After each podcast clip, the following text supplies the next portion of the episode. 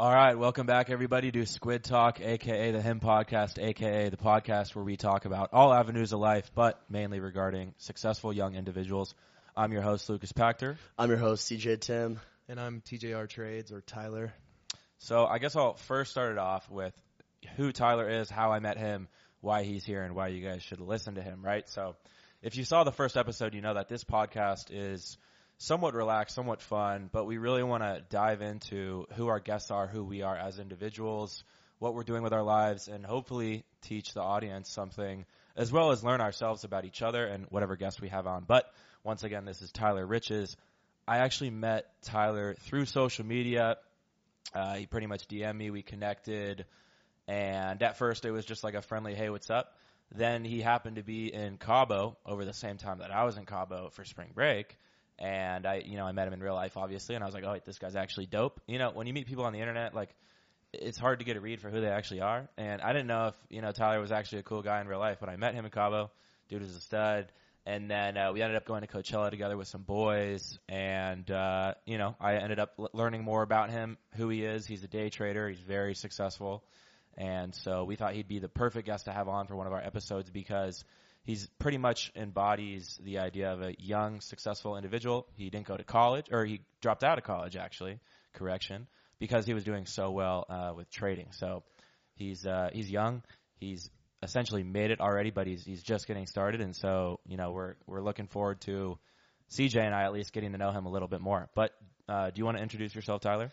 Yeah, sure. I'll just do like a quick little overview of like who I am, what I've done so far. So as Lucas said, I, I'm a day trader. Um, and that's like pretty much it. Um, in high school, I just like, I was super focused. Um, I, it was mainly for sports. I was really focused on football and basketball. Those were like my only hobbies. Um, and I never really like partied or went out or like did the high school type of thing. Um, I was just like really focused. I don't know why. It's just like how my brain was wired.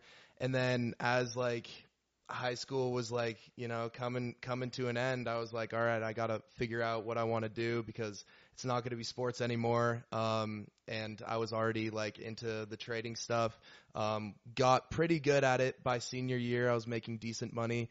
Um, and then from there, I was just like focused completely on trading, kind of dropped school completely. I um, never went to like any college classes besides when I had to take a final or a midterm. Um, and I was just trading the entire time, just focused on myself and making money because I never wanted to have a boss. Yes. so people actually asked last podcast actually asked us, but so why did you choose to drop out of school instead of either continuing it and finishing? And what was kind of your thinking behind that? And yeah.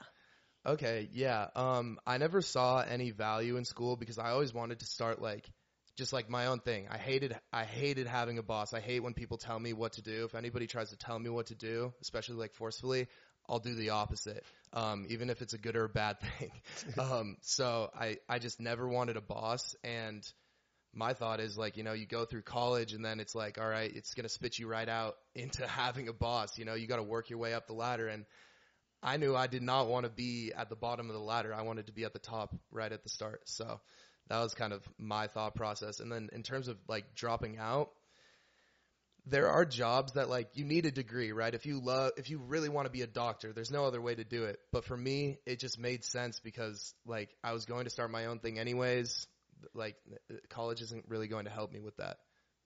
Totally. Good question, good answer. Well, I have a question because so CJ's a trader. If you guys watched the last one, you know that. Uh, Tyler's a trader. They're both very successful. I tried trading for three years. I lost a lot of money. And then one day I was like, you know what? Oh, I, I hate quitting. I hate giving up. There's nothing that pains me more um, because all three of us have a mindset of like, if someone could do it, then I can do it. But eventually I had to like kind of give it up and be like, all right, it's not what I'm good at. Focus on what I am good at, which is business and, and you know, talking and, and entertaining and stuff. And so I do have a question obviously you're very successful now. I just want to first ask this question. You don't have to answer it. You could give a general estimate if you want, but I'm sure a lot of people are like, okay, well, you know, how successful is this guy?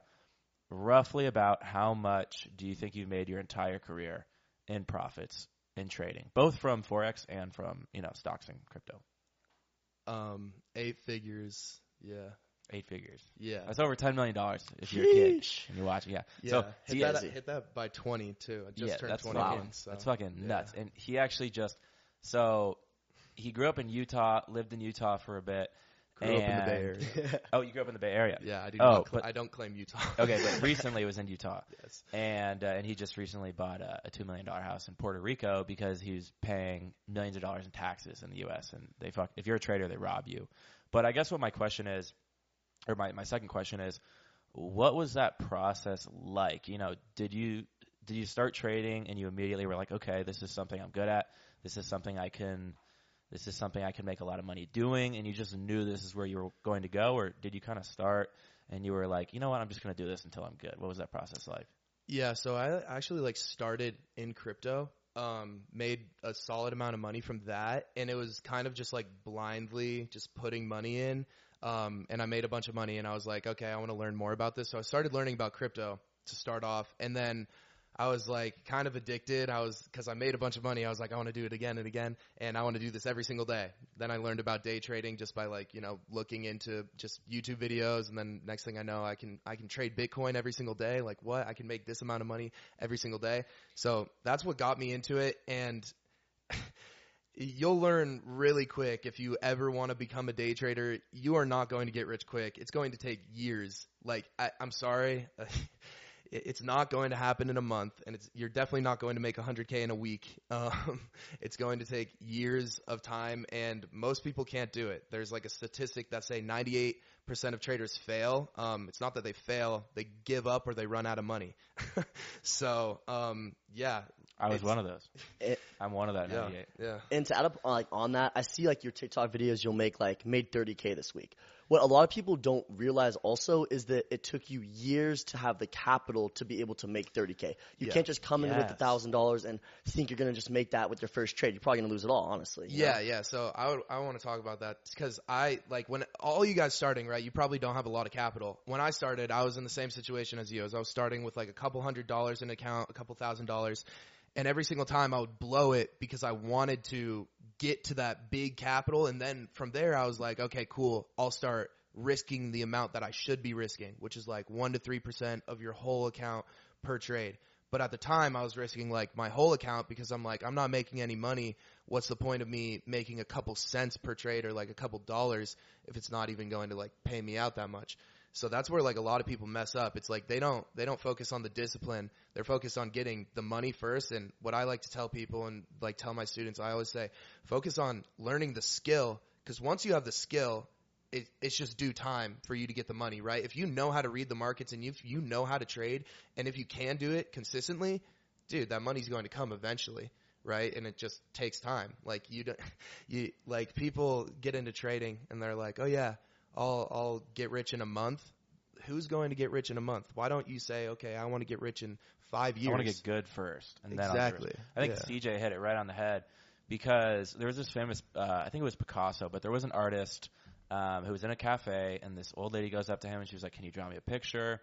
And he drew a picture for her on a napkin, and she said, "Okay, how much?" And he goes, "A thousand dollars." Or no, maybe he said like five thousand dollars, something crazy like that. And she goes, "You just did that." You're charging me a thousand dollars for something that took you five minutes, and he was like, "No, I'm charging a thousand dollars for something that took me thirty years." So you know, a, a lot of people because I'm get, that's going to be my next question. Um, is what was your first? It's going to be what was your biggest gain from a single trade in a day, and then your loss. But you know, what, whatever his answer is, some people might see that and they'll be like, "Holy shit, he made." You know, this many thousands of dollars in a single day or in a 15 minute period or an hour period. No, he made that much money over the course of the last five years or whatever it's been since he started. It's, you know, he's just getting better and better and better skill wise. But yeah, that's my question what is the most you've made in a day? What's the most you've lost in a day? And what was that like mentally, emotionally? Yeah, what did that feel like? Okay, so I'll give you like two answers for this because um, what I I did this like challenge where I gave myself five thousand dollars for the month, um, and this was back in 2018, and I was like, okay, how much can I turn this five thousand dollars into in a month? And I turned it into 600k. Um, so the trades that I was taking on those were obviously like over leverage, risking my whole portfolio. Um, so the most I made during that time, which I don't rem- recommend you do, which is like risking your whole account, I made 220k on like the last trade. Um, and then at the same time lost, I lost 150k on a trade doing that same challenge, just over leveraging. And for me, I wasn't emotionally attached to that money because it started as 5k and I was like, whatever, I'm so deep in profit and I was doing this like for fun as a challenge anyways. Um, and I actually posted two TikTok videos about this, posting like every single trade and the profit and the withdrawals from this account. But both videos got taken down and it actually caused my alt TikTok account to get permanently banned. So I don't know how I'm supposed to show that anymore, but it was on the internet at some point in time. Um, if you want to check that out. Um, but then the second answer for like proper risk, um, on a trade was around like $80,000 um, which was like a, just a super good risk to reward ratio. And then biggest loss on like proper risk was around like 50k. Well, what, So- what did that what did that feel like? Because uh, I'm assuming like because I did it for a while. I know that when I made a win, it felt great for like a couple minutes, but when I had a loss, my entire day was ruined. You know, so what is that like mentally? You know, because I'm sure you get used to the wins, but you never get used to the losses. I feel like, or maybe I'm so wrong. yeah, yeah. So this is where I feel like this is why you might not be that good I'm, at I'm trading. greedy first of all, so this is why I gave up. I'm not good. It's not my thing. Yeah, I'll yeah. stick to business. So, so like the biggest thing in trading, most people say like, you know, 90% of trading is psychology. And that's like the mental being able to be disciplined enough to be able to take a loss and walk away from it and being able to not revenge trade or not over trade or like over leverage. Um, so I, I, at this point, like when I lose, I'm like, I'm, I, I know that I've been doing this for so long that it's like, that loss is nothing to me because I'm looking at, at it in the grand scheme of things. Like I know on the year I'm going to be super profitable. I know on the month I'll probably be profitable. Even if I have two losing months, right? That means I still have 10 other months that are winners, right? And that's what a lot of people don't understand with trading. They think about it in like the day to day. Like who cares if I, like last Friday, I lost $17,000 on one trade.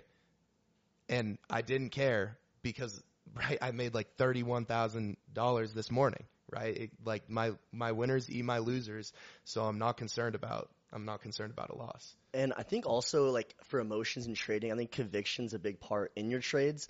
Like really you have to remove emotions completely from trading. It's not it Yeah, has nothing to do with emotions. And like even the number values as your portfolio gets bigger, like they are gonna be bigger, but at the end of the day it's the same trades. Like if you have conviction in a trade and it plays out, it's because you had conviction in it. If it didn't play out, well you had conviction, you were wrong, you took the loss. You know, it's yeah That's it. yeah like when I talk to beginners this goes back to about like learning the skill I always make sure like they're they're calculating their profitability not on dollar terms because that'll get skewed super easily. Like they see everybody on the internet making thousands of dollars and they think that should be them. It shouldn't. They should do it based off percentages because if they have a hundred dollar account and they make a dollar that's a one percent gain.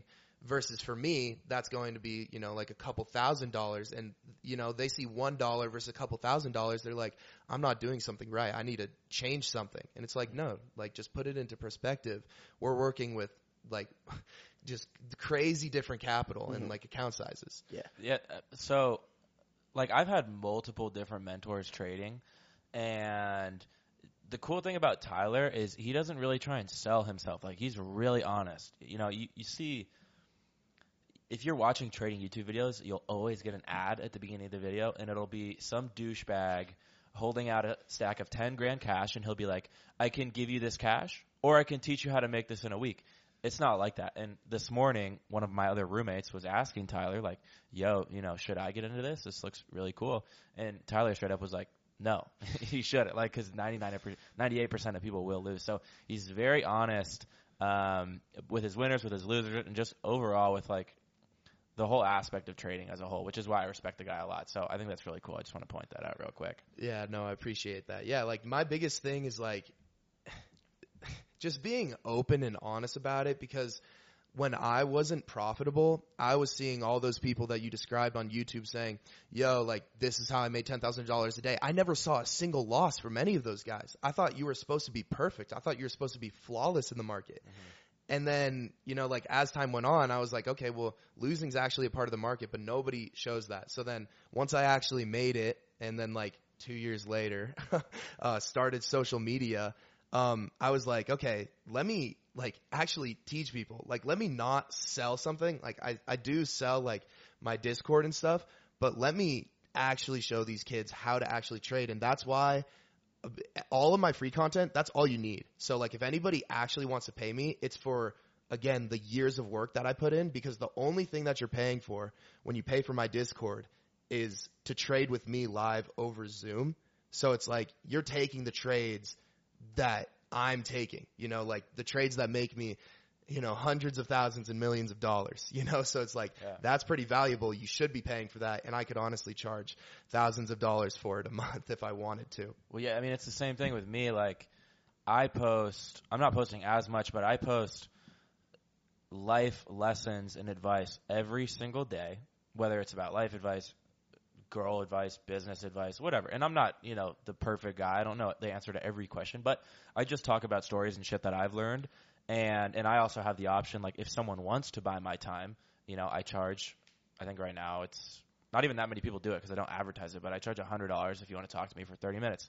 And that's because I'm busy. And if I'm going to talk to someone, like, I want to be getting paid for it. But I don't, like, go out there and say, you should pay me or you should do this. Everything you need to learn, everything I've ever gone through is available on, like, my TikTok and YouTube and Instagram and shit. So, you know, some people will like see that you're selling your time or something or a course or whatever. You don't have to buy that. You can still learn just as much from the free stuff. That's just a more like private version, I guess you could say. So, Yeah, that's that's like exactly why I started YouTube because at, when I was learning, you literally had to buy a course for everything to be put in one spot. Yes, you could find all the videos that you needed for like all those tools, but it, it took a while, right? And the quickest way to do it was just spend 1.5k on some dude's course, and then it's like, okay, this is all still super general. It's nothing special, but it's all in one spot. So I guess I got what I paid for. But I'm doing that for free. so, 100%. You know. Definitely. Well, do you have any more questions about trading or Yeah, I actually did. So I want to get into like the trading aspect more. So I think everyone has their edge. Okay, Lucas's edge is you know doing his clothing brand. Mine in crypto is like information asymmetry, like getting stuff really quick, really fast. Mm-hmm. For you, when you trade, what is kind of your edge? Like, like what do you use to actually trade? Like, okay. is yeah. it your experience? What is you know? Yeah, yeah. So, um, I trade something called smart money concepts. So the traders will probably know what I'm talking about. This might sound like a foreign language to you guys, but I take trades based off of just purely the candlestick charts because you can see where liquidity lies within the market, where market maker, makers um, will want to push the market in order to induce liquidity and then be able to fill their orders to actually move the market, right? Because they're the market movers. So like the way that I like to explain it, you know, in like your regular ass like econ class, your teacher will say like, what's a stock exchange? Someone buys a stock and someone has to sell them that stock. The same thing happens when the market makers want to actually move the market, right? They have to fill millions of orders. So how are they going to get millions of people to either sell or, or enter um, the opposite direction as them, right? They have to fake them out. They have to induce liquidity.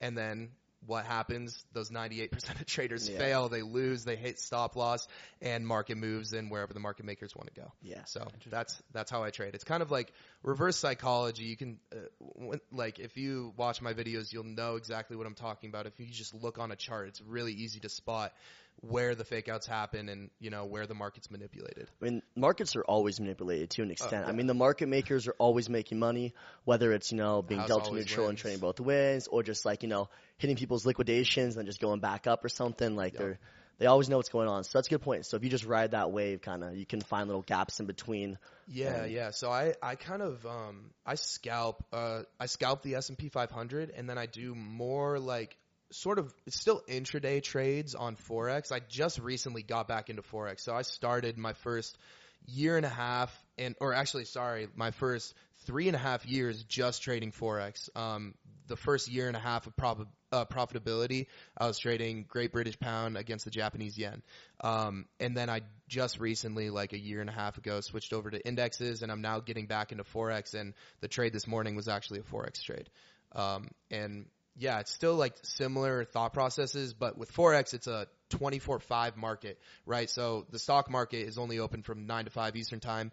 Versus forex, there's New York session, Asian session, and London session. So in college, um, when I was a freshman and a sophomore. I had zero social life because I was trading London session when Great British Pound Okay. and um, Japanese yen were like the most active and most volatile. So I was asleep during the day and I would be awake at Yeah. night just trading London sessions. So I mean, tell me about it, man. Crypto is 24-7 also. Marcus Yeah, Stone goes yeah. with that. So, um, and I actually had one more question. So how would you say your life has changed now that you have money? What, what has, what hasn't, what were you expecting? I What, was about to you know? ask that question. That's Oh, really? Okay, yeah.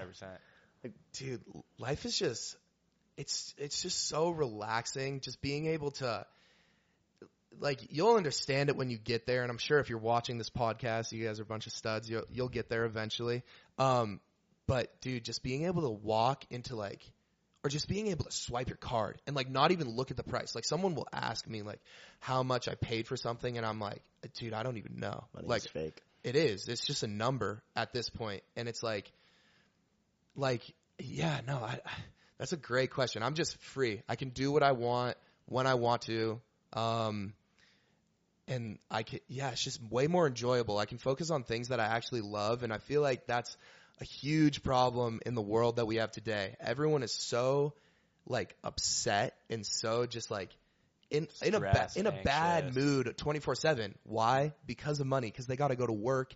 They got things to deal with. They got like kids to feed. Um, and when money isn't a problem, it y- life is just like better and happier. The fucked up part is like some people will hear that. Uh, most of the people that are probably watching this podcast don't have that mindset, which is great. It's a victim mindset in my mind. But some people will hear that and they'll just like think of you as an enemy.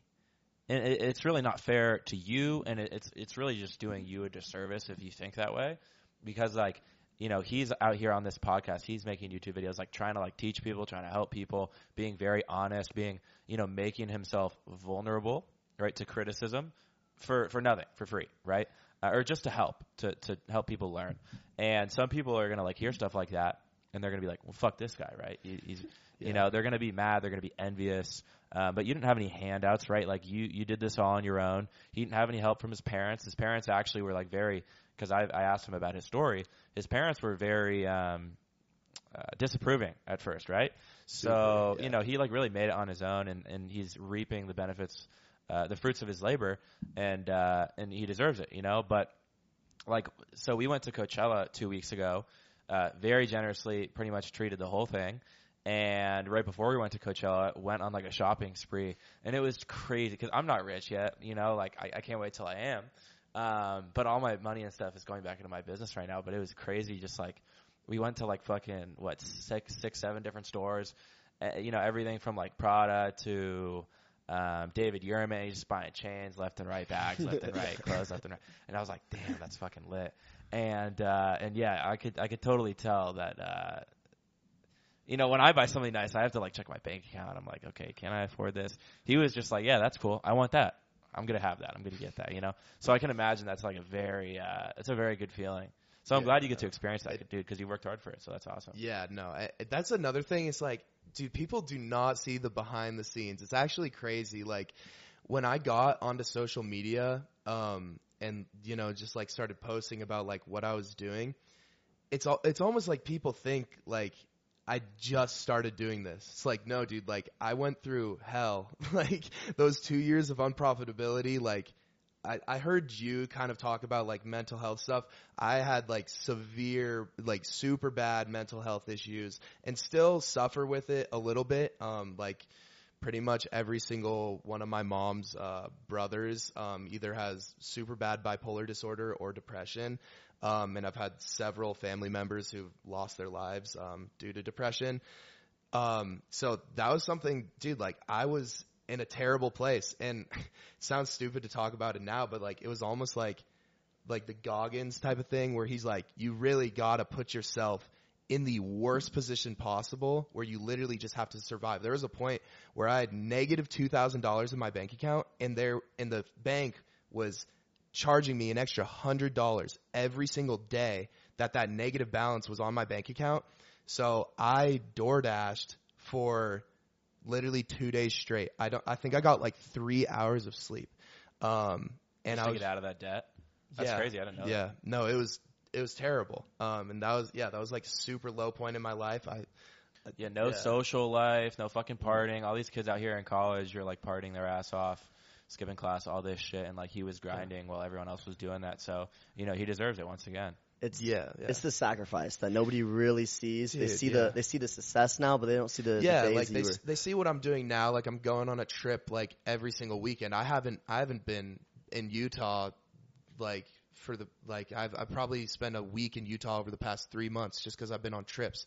And people are seeing that and they're like, "This is the trading lifestyle. Like I can't wait. Like I'm gonna go on a trip and just get like hammered with my boys and then take a trade." It's like, dude, no, like. That's not how That's this gambling, works, dude. yeah. yeah, like that. Like you have to actually know what you're like. You have to be successful to get there, and like you have to earn that right. yeah, it's like I feel like people just have a misconception because I'm young and they see me doing this, and it's like, dude, come on, like focus, like please, like I want you to get here, but like you got to do the right things. Yeah. Well, also another big thing, and this is like so hard because like when you're a kid, all you want is the attention, the approval, and th- that that saying "I'm proud of you" from your parents. Right? That's all that matters when you're a kid. And I don't know how deep you want to get into this, but you know, you you kind of told me a little bit that your parents, you know, once again, weren't the most weren't the most is you know probably a little uh, stretched, but weren't the most uh, approving of you doing this at first. Yeah. Most people would give up there. So, what kind of advice do you have, or, or, or lessons that you can share on your experience? Kind of you know being told over and over like, don't go down this path. You did it anyway, and it worked out. Yeah. Um, yeah. So I can give like a little bit of backstory on that. So my great grandparents started a private school in California that my parents now run, or my dad now now runs, and pretty much the whole board of directors is my family. So um, Big school guys. School, yeah, they love love school, massive school people. Um, so you can imagine what they were thinking when I said I didn't want to go the typical route of going through college, getting a nine to five. They didn't like that, and um, dude, it was it was really hard. So I, you know, I I wanted to get into it, and I was getting into it, and I think that at first they weren't super opposed to it because they were like, whatever, he's enjoying this. It's like a little fad, and it'll fade away. Um, and then it didn't. And I was like, obviously sucked at trading and I was losing a lot of money. So they were like, what are you doing? This is ter- like, this isn't smart. You need to like, you know, actually start like focusing. Um, and Get a job. yeah, exactly. And me, again, like I said, whenever someone tells me to do something, I'll do the opposite. So what did I do? Start, li- literally just went full force into it. I had, um, I, I posted a TikTok about this. I have this trading journal where I literally wrote down like, I will be, or like I almost, I, I would write like, I am a millionaire trader. I am a millionaire. I am rich. I have all of this stuff. And pretty much every single thing that I put in that, I'm getting goosebumps talking about this. Oh, yeah, Every- literally, Yeah, literally. crazy. Every That's lit. single thing that I put, I like literally cried in my bed when I be- went back home to the Bay Area looking at that thing because every single thing I either complete completed it or two x or five times what I said I was going to do, and that was like two years or sorry no like three or four years ago.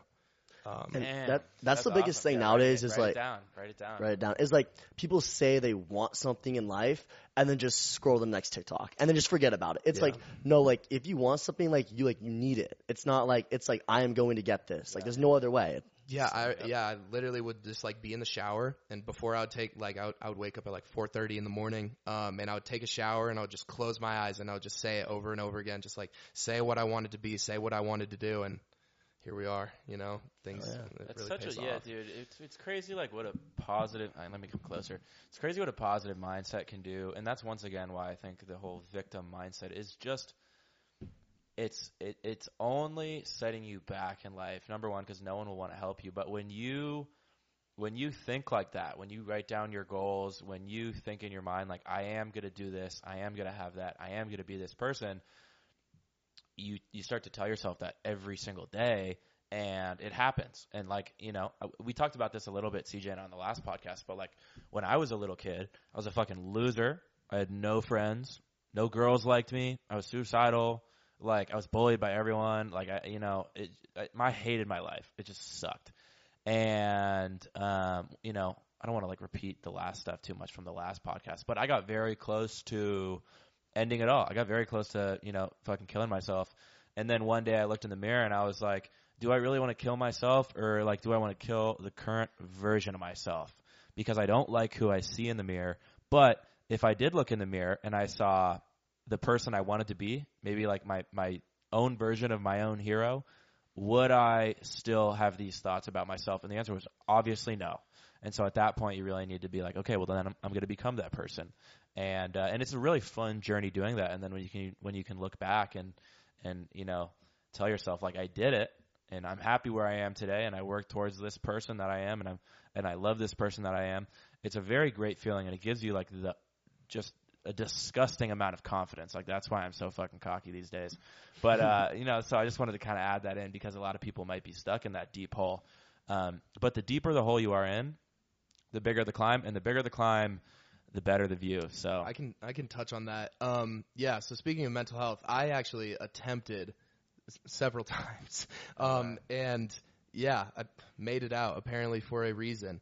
Um, and yeah, dude, if if I would like say anything about like mental health again, like you hit it like right on the head. Like yes, I still suffer with that. I you know like it, it it's probably never going to leave me. You know, like some days you just have like have a bad day, but it's definitely a lot less than it was in the past.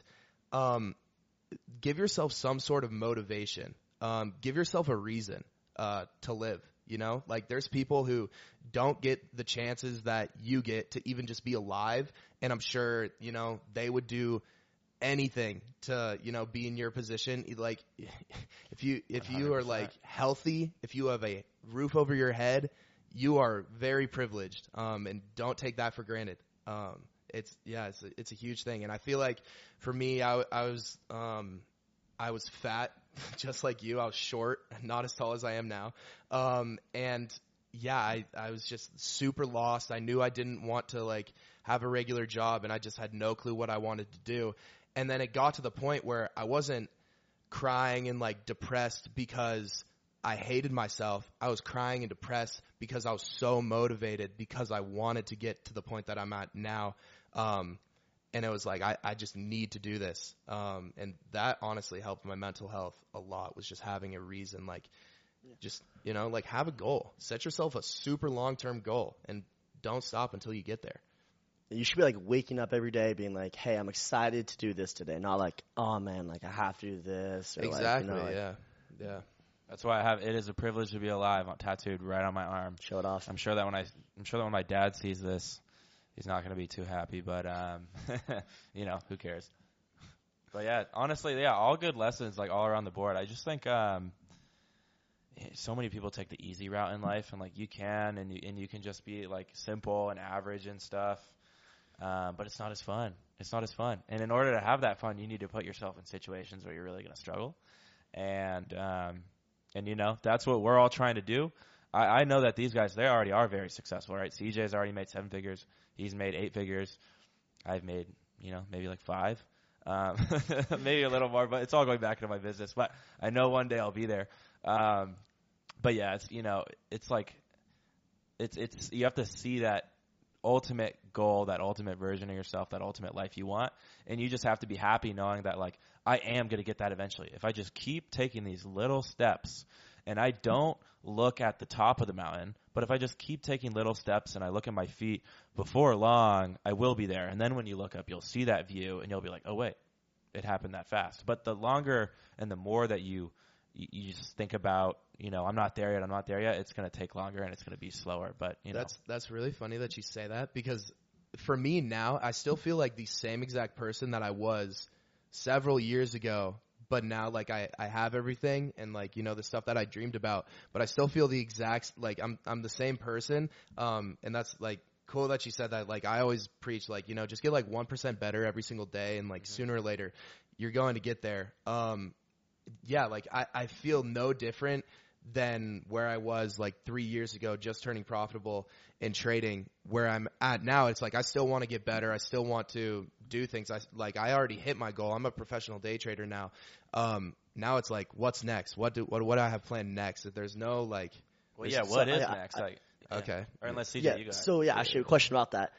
for you right now, is it more of the motivation that drives you, or is there like a number where if you were to hit it, you would quit? I'm There's there's there's no such thing as a number. I'm pretty sure every single like super rich person would say that. That like, you know, unless you're old, like most people like, I'm I'm 21, right? This is most people don't even have a job like a full-time job when they're my age and it's like I, like I was telling you earlier, like off the pod, like I finish my work day at around like nine, and then I go to the gym, and then I have nothing else to do with my day. So I, that's kind of why I started social media. I was super bored, and um, I was like, whatever, I'll just do this. It'll be fun. As well, yeah. Yeah. So now for me, like, what's next is just like, I want to start businesses. Um, sort of focus around trading. Who really knows so far? Right now, my main focus is just like social media because right now it's a hobby. Day trading was a hobby at the time. Now it's my job and jobs aren't fun. So now I'm, you know, more focused on what's fun and I got the day trading thing taken care of. It's like robotic in the morning. I do it, get on with my day and then I can have fun doing the social media stuff.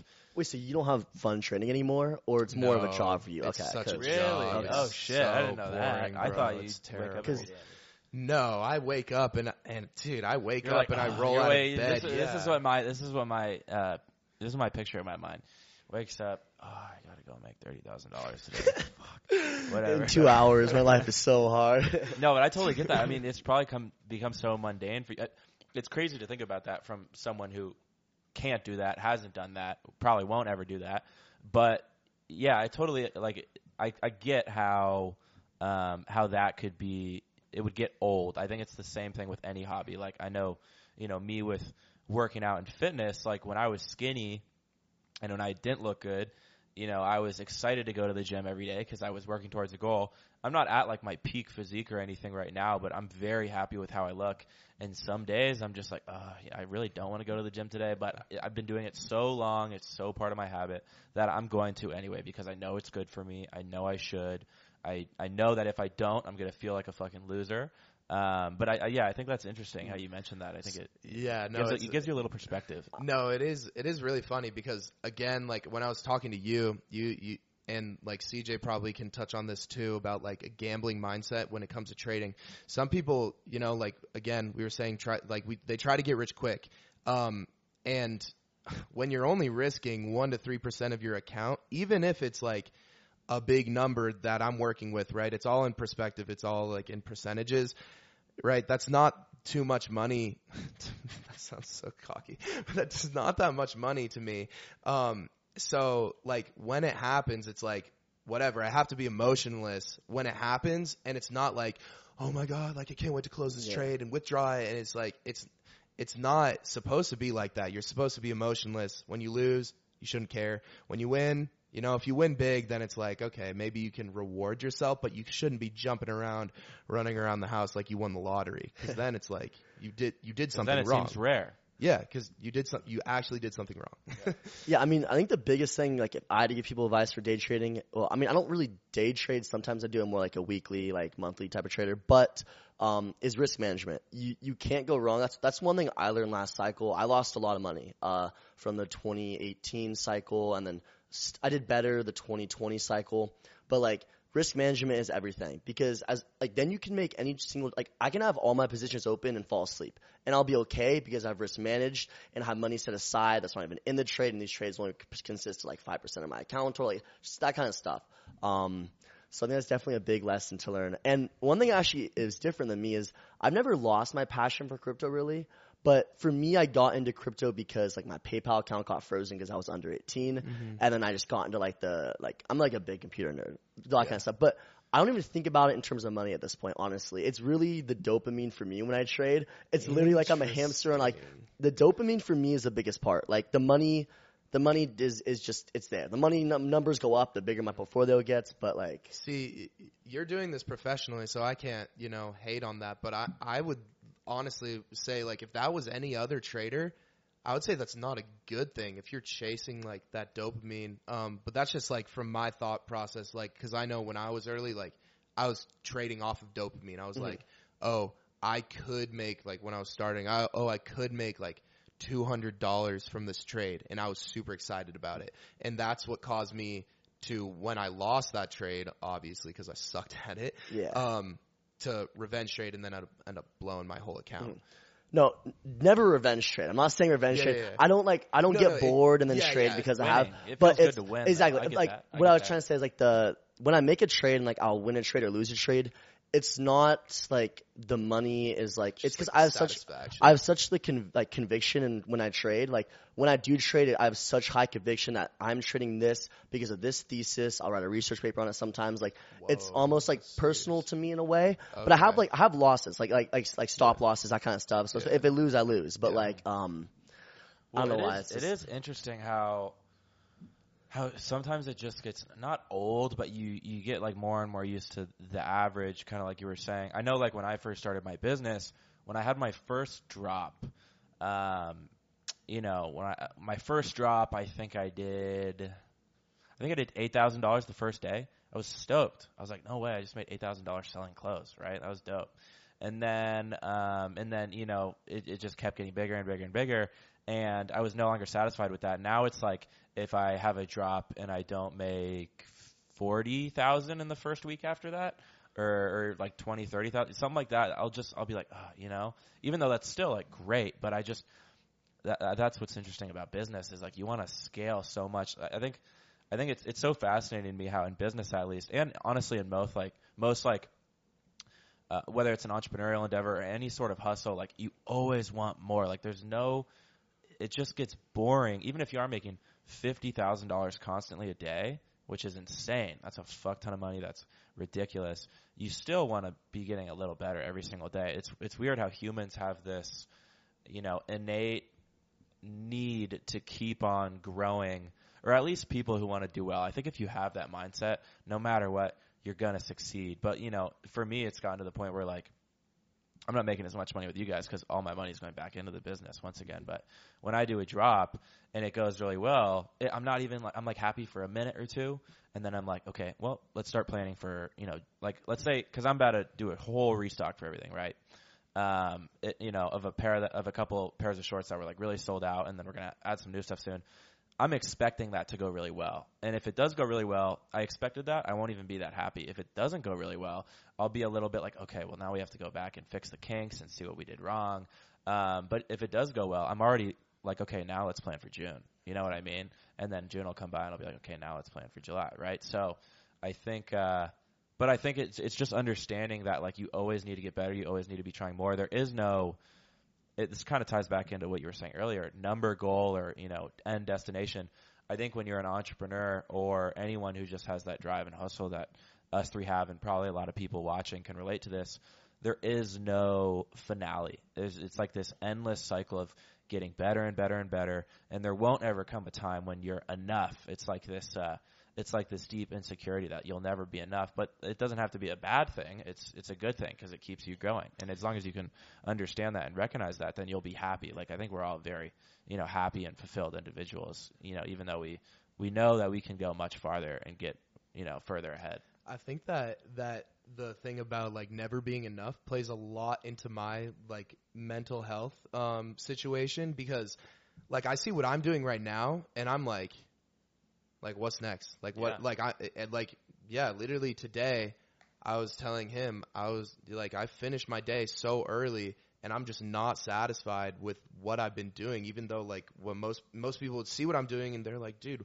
you could retire right now. How you could you not be satisfied? That's probably what some people are. Thinking. yeah, no, it's it's really hard. It's got to be just like something in my head where it just it just doesn't click. Like I'll never be satisfied with myself and that's honestly kind of a bad thing, but also a good thing. It means I'll be pretty successful. Um, but also like I will never really be satisfied um, with myself, which kind of sucks, but you you grow. Well, I, I don't think money is the answer to happiness. I think money can buy you things to make you happier, but it's not like the answer to happiness. And whatever that is in your life, whatever passion it is, maybe you haven't found it yet. You know, maybe you are Yeah. working on it.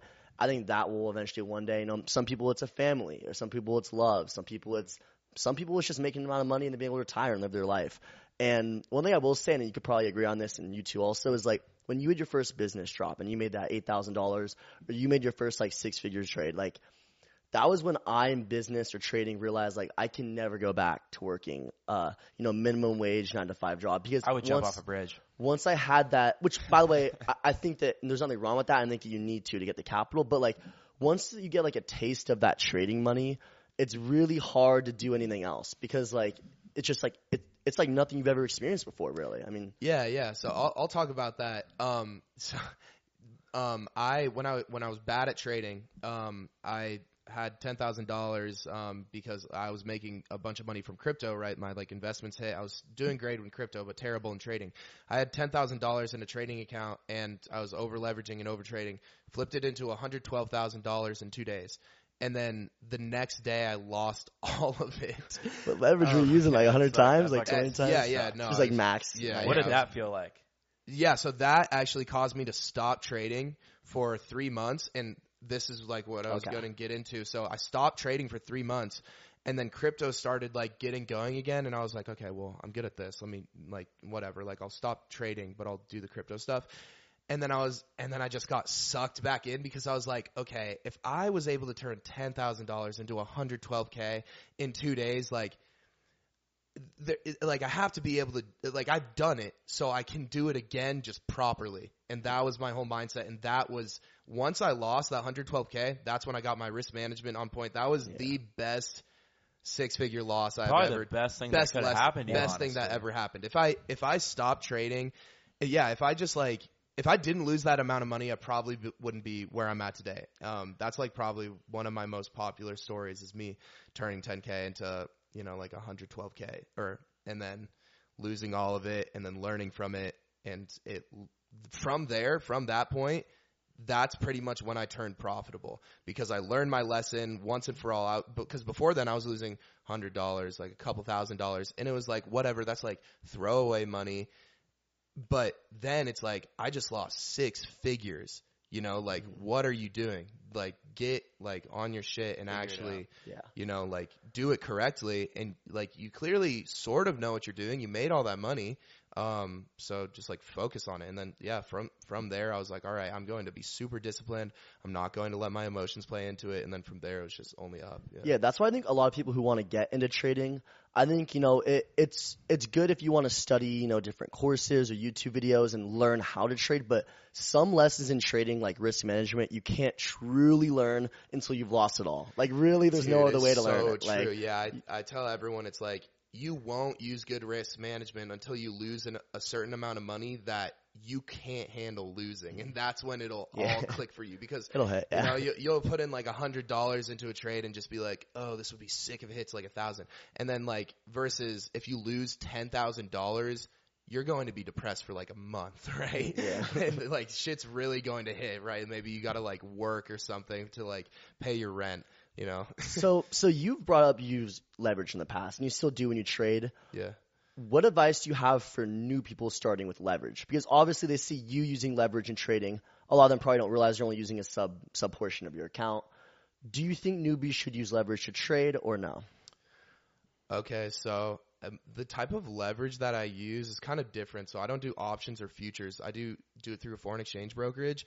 And what they do is you choose the certain number leverage that your account is just off the bat. So when you Really? open Okay. your account, I have it set to 500x leverage. And that probably sounds super, super crazy, but it's not. It's just giving me the potential buying power to Okay. use all of that 500x leverage. So when I'm entering a trade, I don't actually know how much leverage I'm using of that 500 um, x leverage times like my account because the whole account is already leveraged that. So that's why you need to use risk management because if I don't have a stop loss on a trade and I, you know, place just like a crazy loss size or like crazy contract size and it falls, I'm going to lose my whole account. But if I have a stop loss and I calculate risk, then having 500x leverage, it's not an issue because Okay. I'm on, st- you know, like I'm, I know my risk. I know what I'm risking. Interesting. Okay. Yeah. So Um, it's different from like futures where you, you know, like when you place a trade, you choose and you like just choose your 5x, leverage. yeah. Exactly. Okay, I didn't know that actually. That's really interesting. Yeah. Um, yeah, I would say my advice for people who, like want to start crypto is probably s- try to stay spot until you're like five yeah, yeah, yeah. figures. Um, and then maybe if you want to use like five to ten percent of your portfolio in a sub account, maybe. But like honestly, I would I would try. I mean, crypto is so volatile that like you Yeah. don't really need leverage. And Yeah, no, obviously, I uh, people trade stocks and all kind of stuff. But like, I mean, and the meme coins that are popping off recently. I don't know if you want to talk about any of that. I know you said Safe Moon. You had some experience Well, I with. kind of I kind of want to bring something up real quick. Yeah. meme coins.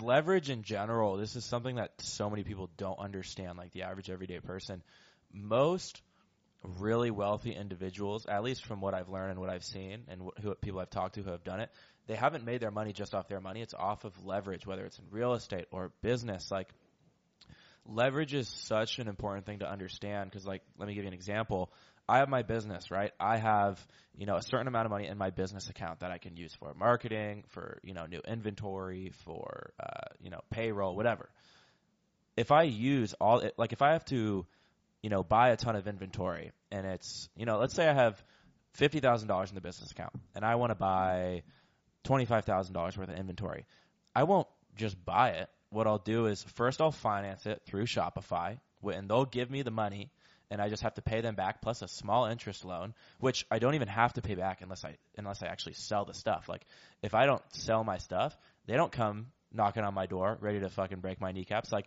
I only pay that money back if I actually sell my stuff and I do well. So first I take a loan from Shopify, then I put it on a credit card. And then I go to my supplier and I say, hey, can I finance all this inventory? I say, you know, I'm buying $25,000 worth of inventory. How about I pay you $10,000 right now? And th- I can only do this because I have a good business relationship with my suppliers. They, they know who I am. They trust me. I've done a lot of orders for them in the past, but I'll be like, you know, can I place an order for $10,000 worth of inventory and then pay the other 15,000 to you in a month when it's ready or once it gets delivered to me? And they have no problem doing that because that allows me to place much bigger orders with them, which means they get more money. It means I get, you know, essentially just I'm buying time for me to make that money back because if I was waiting until I had the money every single time, I had to do this when I started until I figured this out. But if I was using the money that I had in my account every single time to buy new stuff, my growth would be so slow. But when you can leverage all these different sources to essentially just buy time, that is how you really scale something. And it is a little bit risky, but if you can find ways to do it where it is very low risk, then, you know, that's a risk you have to take in my opinion. But, you know, that's just something I wanted to throw in there because, you know, people might hear that, you know, and just think that about trading or whatever, but you can use that in business. You can use it in getting stuff from anybody else. Like I have a ton of followers on social media. I just, I, I have a pair of really nice sunglasses over there. I didn't buy those. I DM'd the guy because I, I follow his account and I'm like, yo, I love your sunglasses. Can you send me a pair for free? And, you know, I'll put them in one of my videos and throw your name in there. And he's like, yeah, that sounds like a great deal. You know what I mean? So if you have something that people want, you can, you can really leverage your resources But- to get farther. Also, rem- oh, oh, sorry. also remember that Lucas has already done a few drops. He didn't just first drop leverage his whole entire Yeah, mortgage Make sure you into get this drop. You know what I'm saying? So I have a, I have a funny story about bad decisions with loans. Oh, boy. So, um, during the 2018 bull market in crypto, um, I saw these like videos going around about taking out a Chinese bank loan for a hundred thousand dollars. Oh, that's a great idea. Yeah, so of course I did it. Super high interest. It was like, dude, it was like 15 uh, 15% um interest like that I would have month? to yes, a month. Oh, wow. Okay. Yeah, so like super stupid. But I was a crypto crypto diehard and you know, I thought I was like super smart with it. Ended up playing out in my favor, but I pretty much took out a hundred thousand dollars from this super sketchy Chinese bank um, and put it all into Solana and its ecosystem. And I got in at Solana, price? Yeah. dude, three dollars, and I cashed out at two hundred. And then I You also actually sold the top Holy also? shit. Wow. Yes. That's crazy. Good yeah, stuff. 200 was like Wow. my number. And then all, I I made more money off of the the coins that like are like work on their ecosystem. So Yeah. like Like Raydium and yeah, okay. yeah, dude. yeah, so shout out Solana. I don't really trust that um that coin anymore because of their like hacks and stuff. I wouldn't really Well, the you whole FTX stuff. yeah, yeah, I wouldn't really advertise it. Seems kind of like a little pawn in the whole scheme of things. And I actually really want to talk about um, what I think crypto really is. Um, let's hear it, I yeah. feel like that would be really interesting. But yeah, don't take out a crazy loan. Use leverage correctly. That's pretty much what I'm trying to say. Um, but let's get into some tinfoil hat crypto stuff. Okay. Yeah, well, by the way, guys, we only have like 10, 15 minutes left, but yeah. Okay. Okay. I'll, I'll, I'll explain it super quick. Yeah. Um, okay. So, right. We, let's think about Bitcoin when it was made, right? Like 2008, right? Um, it- and obviously, you know, like the people in charge, they're thinking super far ahead. so what happened in 2008, right? Banking, cr- banking crisis. Mm-hmm. Okay. Now this new digital currency comes into play. All right. What, like, who, who's using it? Drug dealers, people that like want to be undercover. They market it At, as at like, the start. Yes, exactly. Yeah, exactly. So like you know they market it as like this black market thing. They can't track track mm-hmm. transactions. That's how I got my fake IDs, by the way. exactly. Yeah. So you know it's untraceable. Okay. Moving forward. Okay. Then 2016 and 17 it gets pumped. It's in the news. Now people have heard of it. Mm-hmm. Okay. So people have heard the name of it and they're like whatever. You know they know a bunch of people made money. Okay. It falls back down. Loses traction. Okay. Rips again on the news again. People are talking about it, becomes more of a household thing. Then during COVID, during the COVID rip, Inflation right? hedge. Exactly. Everyone's like, oh, okay, this is decentralized. I can get my money like out of the bank and like, you know, whatever. All of that. You're seeing commercials for it. People are pretty much advertising it now Yeah. as a safe investment. Do we know who the creator of Bitcoin is? We do not. No. How is that possible? Y'all heard of the digital footprint, right? How is that possible? How do we not know who made Bitcoin? Explain to me that, right? Like we, we have some we have some super smart people on the true, internet, yeah. right? So I don't know. That, this is just my theory. Um, I think Bitcoin was put into place for CBDCs to start coming out. Take What's a CBDC? Wait, so do you think? Uh, you, you can don't me say it. yeah, you can go. it's ahead. basically a central bank digital dollar. Digital dollar. okay, so it's basically think of crypto, but it's not decentralized. So you, it's like Venmo, but for whatever reason, if the government was like, "Hey, Lucas, you can't buy this They can't item," track they- it. yeah, or like But taxes actually. time, they just take it right out of your your account. Yeah. account. So so this is why it's an issue, and this is why I think Bitcoin was put into place because people love crypto because it's decentralized, right? With CBDCs, it crypto's no longer decentralized. I feel like Bitcoin was just put into place so people could get used to the digital currency, see it as an investment. I don't I don't really see a super long term for future uh for for crypto. Um and I love crypto. I wish it would work and hopefully it does. I'm just thinking like realistically why would the government let that happen? Why would the government let something You think be they're going to create well, their be own decentralized. long term? Yeah, yeah. Interesting. But doesn't Bitcoin and Ethereum directly compete with the central bank digital dollar because Maybe that they their- can maybe they- control? Maybe they, want. Who- maybe they who- want you to think that. Who who owns the most Bitcoin though? That's true. I mean, Come but- on. Wait, yeah. All all the people in charge, I mean, bro. we don't you don't really know. I mean, it's just like random wallets. Yeah. Yeah, but like Um, but who's the market movers? Yeah, the big wallets. Exactly, the people that are in charge. I, but here's one thing I will say though is that I think that all the new kids from like middle school and high school right now they care a lot less about stocks. You know, um, my my theory on crypto and why I actually think crypto will succeed is because a lot of people see it as a digital lottery. Okay, people are seeing SHIB. You put a hundred dollars in SHIB, it's now like twenty million dollars. Like I had friends who literally put like twenty bucks or twenty bucks in, sold it at like two hundred, and it went to like millions of dollars. People see this and think it and see it as a way because right now, right now, for the modern man, if you wanted to kind of gamble, because a lot people love gambling, it's an addiction, just like anything else. You have to fly to Vegas and go gamble. Now there's these online, these online casinos like gambling, Stake honestly. and Rollbit that you can gamble with cryptocurrencies with. These altcoins are going thousand dollars overnight. People are seeing this. Um, Ethereum is building a whole like decentralized chain where you can borrow and lend without having the bank. Like right now, banks give 0.01% APR. Who's gonna hold their money in a bank right now because of that? Like, Well, I, I mean, so I, I, so I agree with Tyler actually. Right? I don't know anything about crypto, but from what I have heard, I, I think it's very, it- like, I, I agree. How, how could they let this happen? How could they be okay with this happening? okay. It's if too- they it's did too- not it's have- Who owns a, who owns the big. most too- who it's too who owns a big. big, who owns the biggest supply of the U.S. dollar right now? You can't tell me because it's not trackable. No one knows who owns the most amount of USD. That's why it's kind of it's low key like the Which same is- as like Bitcoin. Like no one, but I That- did. that's why I don't But think it's that once- different. But once, but once CBDCs are put into place, they know exactly how much you're making. True. They just take it out. True. Right. That's that's going to True. be our currency. And if we don't have, like this is I feel like this is why crypto appeals to people because they're like I don't want people to track my stuff. But y- you can't like they're it's not going about they're- track necessarily. We don't even know- They just want to know like let's cr- be crypto honest, isn't though. really a non. I mean, there are things like Tornado Cash, but like besides that, like everything is on chain. Like I can go right now if you were to send me a payment, I can go through your wallet, see everything you own, see everyone you've ever sent money to, all this. I like Uh, in and crypto? not yeah, and and not that many people know how to do that, but like. It is. It is more. Um, it's more transparent than the U.S. dollar because I can hand you a thousand dollars cash right now, and no one's gonna ever know I gave you that. Yeah, That is well, true. Something I'd like to put out there, and this is very hard for people to understand, but we don't really know anything about anything. Okay, and I'm not a big conspiracy theorist, but the only reason that we believe, and uh, first of all, I think the moon landing is real, just to say that. But the only reason that we believe the moon landing is real is because the people we trust tell us it is.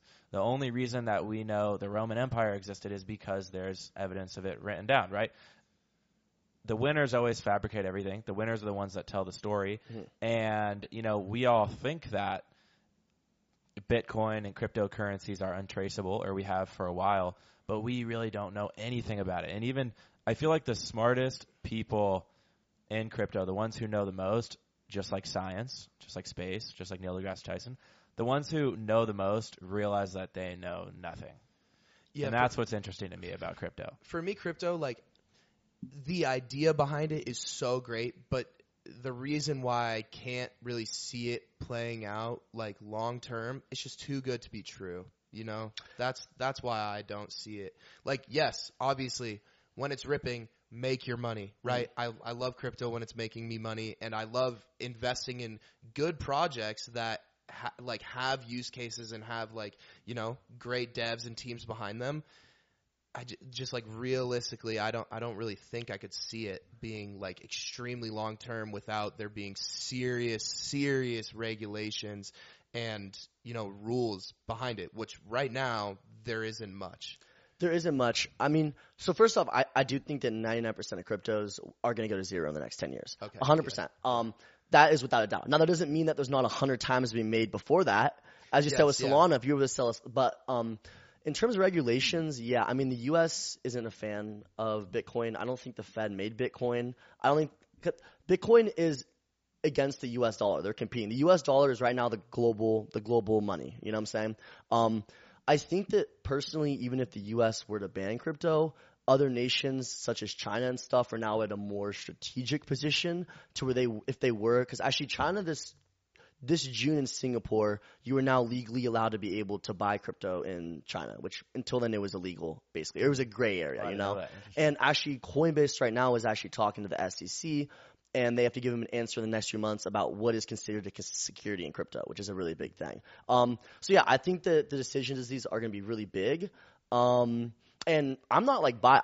If if Bitcoin goes hundred thousand dollars, I'm gonna sell and short the, short it all. You know what I'm saying? But like at the end of the day, um, I do think that. I mean, I'm not gonna give financial advice. Never mind. I mean, I just what I'm saying is, because I agree with both you guys, like there is still probably money to be made. It'll probably have another bull run. Um, but what I'm saying is, like, I, I hear people all the time saying this will happen, and this, you know what I mean? Nobody knows. True. Yeah. Like, and, We're and just pawns you in the know What I mean, just like everybody that was saying. NFTs are the future. I saw that. That shit was a fucking scam. The It was a it was a second that top signal. That's what it was. That was. shit was Yeah. a scam the Yeah. second it started. Everyone's buying Signed Gary V's sell, fucking bro. scam. Yeah. Like, everyone's buying Gary V's fucking scam uh, NFT, and he's like, "This is this is the future, man." And I'm just like, "Bro, come on, bro. Who bought?" I know a lot of people that flipped them made a lot of money, but like to think that that was that that was where the future was going, it was it was a pump and dump. Come on, Yeah, yeah. No, that's that's something about trading. It's like you you can't say I know for certain this is where the market's going to go because the market isn't going to listen to you. It's going to do what it wants to do. So you the only thing that you can do is just adapt to it. So react. that yeah, exactly. So, you know, if crypto does end up playing out long term, perfect. I I hold crypto. Yeah. you know, awesome. I'll make I'll make hella Yeah. bread, you know, but also if it starts flipping and starts, you know, going down, cool. I'll short it, you know? Like Yeah. just adapt to what the market's giving you. Don't be so don't try and force your bias and force your opinion on something that won't change because of it, Mm-hmm. you know? Yeah. Word. Well, honestly, dude, we, we talked about a lot of good stuff. This was, you know, quite a long podcast. I don't even think we need to. Sometimes we do cuts and stuff. If we mess up, no one messed up or anything. It was a great run. Um, I'm not sure how long this has been. I'm assuming it's been about like an hour 20, hour 30. But um, yeah, I think this is a great time to wrap it up. We talked about a lot of good stuff. Ooh, Lucas, real quick. Yeah, go for it. I want to start this segment with all like future guests we do. I want our guests to give one last final piece of advice, like life advice to people watching, and I think that that um, I think a lot of people would like to hear that. So. Okay. This is something that I tell pretty much anybody that ask that says like, "Hey, you're doing so well. What can I do to be like you?" And it's as simple as finding something that you enjoy and monetizing it. Um, that is how you will find the most success in life, and that is how you will find the most happiness in life. Because if you hate what you're doing, you're going to hate your life because that's it's what you're doing, right? So find something that you enjoy, and believe it or not, monetizing your hobbies, monetizing what you enjoy, it's really easy. You just got to sit down and think about it for a little bit. So that's what I would su- suggest you to do. Oh yeah, I think that's a great fucking Great answer. advice, I agree yeah. 100%. And I think most successful people would agree. I, I know very few people that are really successful that don't like what they do. So yeah, I mean, I think that's a great way to end it. I think that's a great way to wrap it up. Um, thank you again, Tyler, for coming on. I appreciate you coming Yeah, on. no, This is I awesome. appreciate you guys he literally just me. he hit me up out of the blue and he's like, "Yo, can I come on the podcast?" I was like, "Yeah, when do you want to come on?" He's like, "I'll fly out there in a couple days." I was like, "All right, bet, perfect." and so yeah, it was very last minute, very on the spot. But you know, I think this is our best episode yet. So um, thank you guys so much Number for watching. two. But, yeah, right. But uh, once again, if you guys uh, like this, if you enjoyed it, subscribe, give us a like, and if you have any questions or topics or anything you want to, you know, bring up that you want us to talk about on future episodes, make sure to comment below, and we'll try and read through all those and uh, get to all of them. But yeah, once again, thank you guys so much. Yeah, Appreciate it. Thank you, bro. Awesome. Peace.